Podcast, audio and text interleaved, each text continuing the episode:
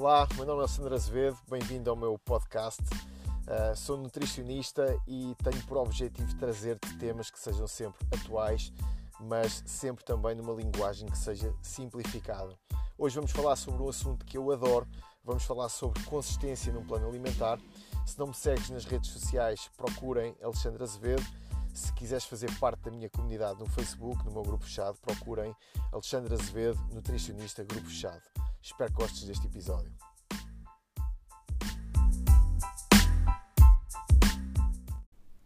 Visita o meu site reprograma.pt. Como a saúde começa e termina nas compras, deixei-te lá a minha lista de compras. A lista de compras que faço para a minha casa e que também recomendo aos meus clientes. Espero que gostes. Hoje vamos falar sobre como ser consistente num plano alimentar. Porquê que este tema é tão importante e porquê que tantas pessoas têm dúvidas? Porque existem milhares e milhares e milhares de pessoas que já tentaram fazer dieta, que já tentaram seguir um plano alimentar e os resultados normalmente são os mesmos. Durante algum tempo conseguem fazer alguma coisa, durante algum tempo conseguem seguir aquilo que estava combinado com o nutricionista, durante algum tempo conseguem ir ao ginásio e depois chega uma altura, não se sabe bem porquê, as coisas começam a ficar para trás. Existem várias explicações, existem várias estratégias que nós podemos utilizar e hoje eu vou-me focar principalmente nas estratégias que funcionam, naquilo que nós podemos aplicar no nosso dia, naquilo que nós podemos fazer e uh, tirar, obviamente, depois os dividendos disso. Em primeiro lugar, falando de consistência e comportamentos, nós podemos pegar em alguns comportamentos que normalmente todos nós somos consistentes e fazer uma comparação por exemplo, quando nós fazemos uma dieta ou outra coisa que seja facultativa. Eu vou dar um exemplo. Imagina que, por exemplo, tens filhos. Imagina que o teu filho tem, por exemplo, um ano de idade. Então, uma criança com um ano de idade é completamente dependente dos pais. É dependente para se lavar, é dependente para se vestir, é dependente para comer, é dependente para tudo. A pergunta que eu faço é: se tiveres um filho pequeno Tu és consistente a dar-lhe comida? Tu és consistente a dar-lhe banho? Fazes isso todos os dias? E a resposta de, das pessoas que acreditam, pelo menos, que são bons pais, a resposta é obviamente sim. Então a pergunta que eu faço é: se tu és consistente a dar comida ao teu filho, qual é que é a diferença no teu cérebro, não é? Onde é que tu guardas um comportamento e onde é que tu guardas o outro? Qual é que é a diferença entre dar comida ao teu filho e, por exemplo, seguir um plano alimentar. Que, posso-vos dizer, dá muito menos trabalho, se as coisas estiverem organizadas, dá muito menos trabalho fazer um plano alimentar organizado, estruturado e adequado do que propriamente tratar e cuidar de uma criança. O que acontece é que nós, no nosso cérebro, guardamos determinados comportamentos num espaço diferente de, do local onde nós guardamos outros. É muito mais fácil nós sermos consistentes naquilo que nós consideramos ser obrigatório do que naquilo que nós consideramos ser acessório ou facultativo. Então, um bom pai acha, e na minha opinião muito bem, uma boa mãe acha, e na minha opinião muito bem, que alimentar o filho é uma prioridade. Como também a maioria de nós acredita, e também acho muito bem, que trabalhar, trazer rendimento para casa é uma prioridade e depois, infelizmente, nós vamos colocando em outros patamares, em outras prateleiras, comportamentos como fazer dieta, ir ao ginásio, eh, cuidar da nossa saúde, ir para a cama a horas adequadas, ter comportamentos de estilo de vida que nos protejam de ter problemas de saúde mais tarde. E porquê é que nós fazemos isso? Em primeiro lugar, porque na nossa cabeça nós temos sempre a noção de que podemos fazer amanhã, essa é uma das razões, a outra é que normalmente quando nós tendemos a ter comportamentos que são facultativos, que nós podemos adiar, nós normalmente adiamos. Não é à toa que a palavra procrastinação está tão em, em voga, toda a gente fala nisso, porque uh, existe uma tendência com tantas distrações para nós constantemente uh, deitarmos para trás as costas as coisas que nós podemos adiar até amanhã e que são facultativas. Então, eu hoje vou falar com vocês e vou falar sobre alguns tópicos que, se vocês conseguirem colocar isso num plano alimentar, eu garanto que vocês vão conseguir ser consistentes.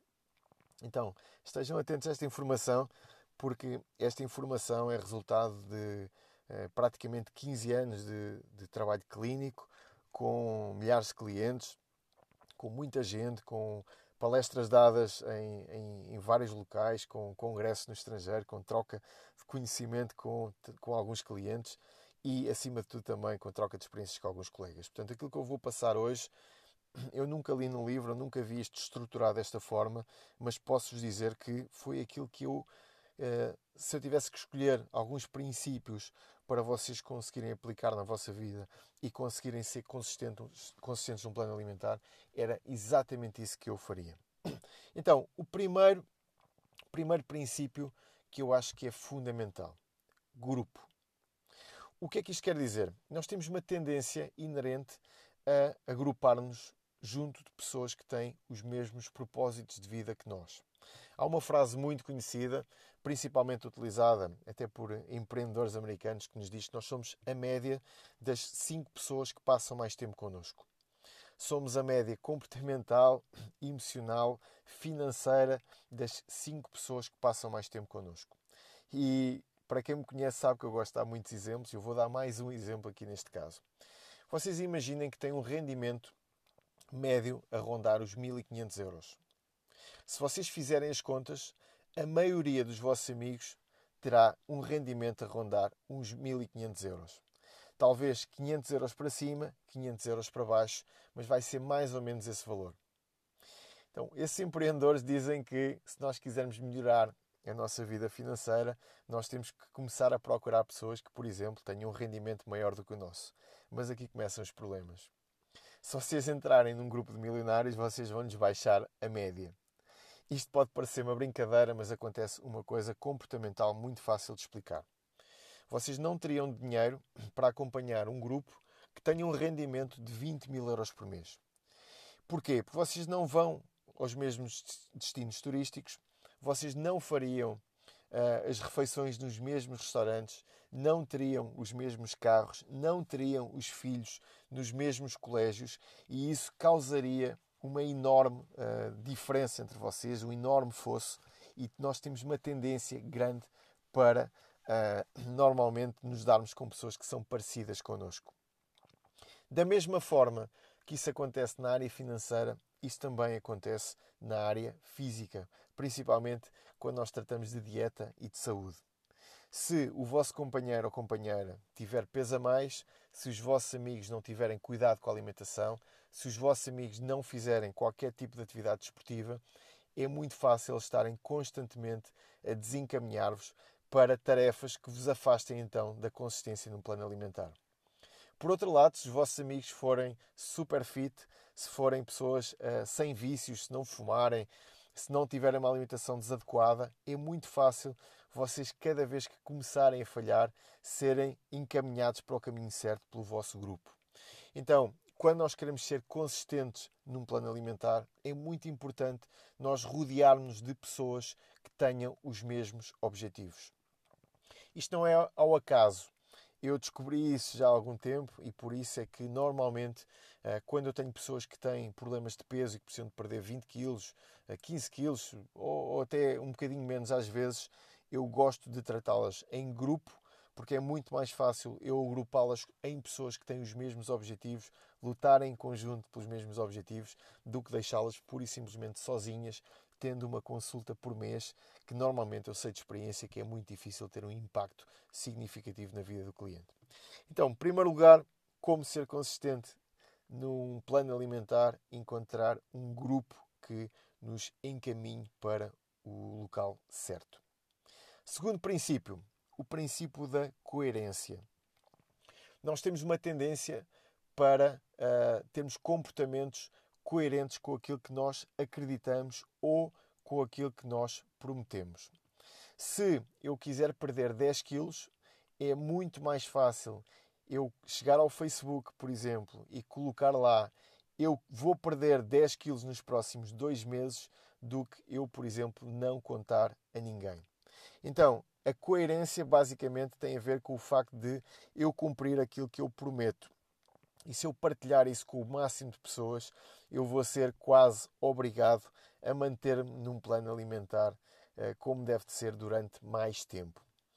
Mais uma vez um exemplo. Se vocês começarem a fazer uma dieta e não contarem a ninguém que está à vossa volta, passado uma semana ou duas, se vocês desistirem, a única coisa que vocês perderam foi tempo e dinheiro.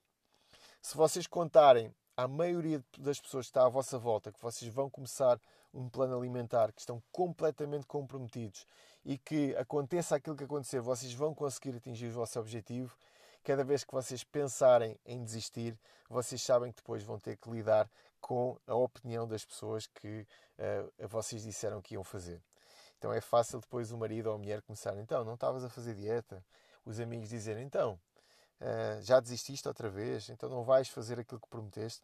Então a coerência é um princípio que eu considero fundamental quando nós queremos também ser consistentes num plano alimentar. Vamos falar agora do terceiro princípio. O, primeiro, o, o terceiro princípio basicamente tem a ver com o planeamento e a sustentabilidade do plano. Nós muitas vezes queremos resolver problemas, problemas que nós fizemos durante 5 anos, durante 10 anos, em apenas um mês. E perder gordura não é um processo que acontece em linha reta. Mesmo que eu tenha um dispêndio calórico elevado, o tecido adiposo funciona como um órgão. Ele não abre por e simplesmente as suas portas e liberta a gordura de uma forma proporcional ao desgaste calórico que nós temos. Se nós tivermos um déficit calórico sustentado no tempo, nós às vezes podemos olhar para o nosso corpo, ver algumas variações no peso durante, sei lá, uma semana, não ver grandes resultados, mas eu garanto que se vocês conseguirem manter esse plano durante mais tempo, vocês vão chegar ao vosso objetivo. Para isso, ele tem que estar planeado e tem que ter a tal sustentabilidade. E a sustentabilidade basicamente é o quê? É o conforto que vocês vão ter a fazer um déficit calórico, por exemplo, durante 6 meses, 7 meses, 8 meses, em função do peso que vocês têm para perder. O planeamento não só é a dieta muitas vezes feita pelo nutricionista, mas também a forma como vocês depois organizam as vossas refeições. Se vocês, por exemplo, fizerem, o, ou fizerem as tarefas do vosso trabalho, como muitas vezes nós organizamos uma dieta, vocês imaginam o que é que seria a vossa vida profissional. Muita gente organiza a dieta levando uma nota de 10 euros no bolso, comendo aquilo que calhar perto do emprego e depois espera ficar mais magro. É como se o engenheiro civil decidisse fazer uma obra sem ter qualquer tipo de estudo prévio, sem levar material, sem ter nada calculado, pura e simplesmente chegando ao terreno no dia, ligando para meio dúzia de trabalhadores e encomendando depois o material na hora. Normalmente, quando nós queremos levar a cabo qualquer que seja o empreendimento, as coisas não podem ser feitas dessa forma, as coisas têm que ser feitas com um planeamento e depois, obviamente, com uh, o planeamento de forma que ele consiga ser sustentado durante o tema. Durante o tempo, peço desculpa. Esse é o terceiro princípio. Outra coisa importante a importância dos pequenos passos e do reforço positivo. Vocês já alguma vez uh, se lembram daquela experiência que, que, daqueles nossos amigos que são muito, mentiro, muito mentirosos? Vocês imaginem, aqueles amigos que estão constantemente uh, a dizer que vão à praia e depois não vão, que uh, vão à nossa festa de anos e depois desmarcam à última hora, Uh, aqueles amigos que estão constantemente a, a, romper com os compromissos que têm connosco. Toda a gente tem amigos desse no grupo, acho eu. E é muito importante que, quando nós estabelecemos objetivos, nós consigamos cumpri-los. Se nós não fizermos isso com pequenos passos, se nós tentarmos resolver alguns problemas comportamentais de um dia para o outro, o mais fácil vai ser falhar. Se vocês falharem com vocês, o que começa a acontecer é uma cascata de comportamentos que faz com que normalmente em dois, três dias vocês deixem de fazer um plano alimentar. Mais uma vez, um exemplo. Vocês combinaram com vocês próprios, está na agenda, está no vosso planeamento, irem treinar às 8 da manhã. Mas em vez de dormir, de adormecerem por volta das 11 horas, tiveram na Netflix a ver um programa qualquer até às 2 da manhã. No dia seguinte, quando toca o despertador para vocês irem ao ginásio, sete e meia, vocês vão desligar o despertador e, uh, em vez de irem ao ginásio naquele dia de manhã, vocês não vão. O que é que passou a acontecer? Vocês falharam com aquilo que era o vosso planeamento e dá um reforço, neste caso negativo, em relação àquilo que é a vossa personalidade. Então o que acontece é o clássico de tu costumas sempre prometer um conjunto de coisas que nunca cumpres. Portanto, se pensares em fazer um plano alimentar, se pensares em ficar em forma, se pensares em melhorar a tua saúde, eu já sei que em princípio vais falhar. Então, se vocês acham que estão numa fase da vossa vida completamente, completamente fora daquilo que são hábitos de saúde, completamente fora daquilo que são uh, hábitos uh, de treino, se vocês estão numa, numa vertente muito pouco disciplinada, o que é que eu recomendo fazer? Em vez de vocês marcarem um treino para uma hora que à partida vocês não vão conseguir ir, marquem para uma hora que vocês à partida consigam ir. Então é muito importante que sejam estabelecidos pequenos objetivos, que esses objetivos, esses pequenos passos sejam cumpridos no seu dia a dia para nós termos um reforço positivo em relação aos nossos comportamentos. O quinto princípio é talvez o mais difícil. Estabelecer objetivos que sejam grandes o suficiente para vocês sentirem aquele calor dentro do peito, mas ao mesmo tempo ajustados às vossas crenças. Mais uma vez um exemplo. Vocês imaginem que pegam em alguém que tem um salário médio de 2 mil euros por mês. E vocês dizem a essa pessoa que uh, vão desenvolver um negócio com ela em conjunto e que ela vai conseguir duplicar o seu rendimento. Duplicar o rendimento de 2 mil euros para quem tem a sua vida perfeitamente organizada normalmente é suficientemente inspirador e está dentro daquilo que são as crenças da pessoa. Ela diz: Ok, eu já ganho 2 mil euros com o meu trabalho tradicional, provavelmente com algum esforço eu vou conseguir duplicar, eh, neste caso, a minha faturação, o meu rendimento e isso vai trazer um enorme conforto à minha vida pessoal. Se vocês prometerem a essa pessoa que ela vai passar a ganhar 30 ou 40 vezes mais, embora esse objetivo fosse super inspirador, dificilmente a pessoa tem a sua mente programada para tal. Então, isso é exatamente aquilo que acontece a uma pessoa que tem 30 quilos para perder. Se uma pessoa tem 30 quilos para perder e acredita que só consegue perder 10, se o objetivo for 20, poderá ser suficientemente inspirador e estar dentro daquilo que a pessoa acredita que consegue fazer. Se a pessoa estiver a pensar em perder 30 quilos direto, às vezes pode ser demasiado desafiante e fazer com que a pessoa não o faça. Dificilmente nós fazemos coisas contrárias àquilo que são as nossas crenças. O normal é nós não conseguirmos levar a cabo tarefas para realizar coisas que nós, à partida, sabemos que são impossíveis na nossa mente.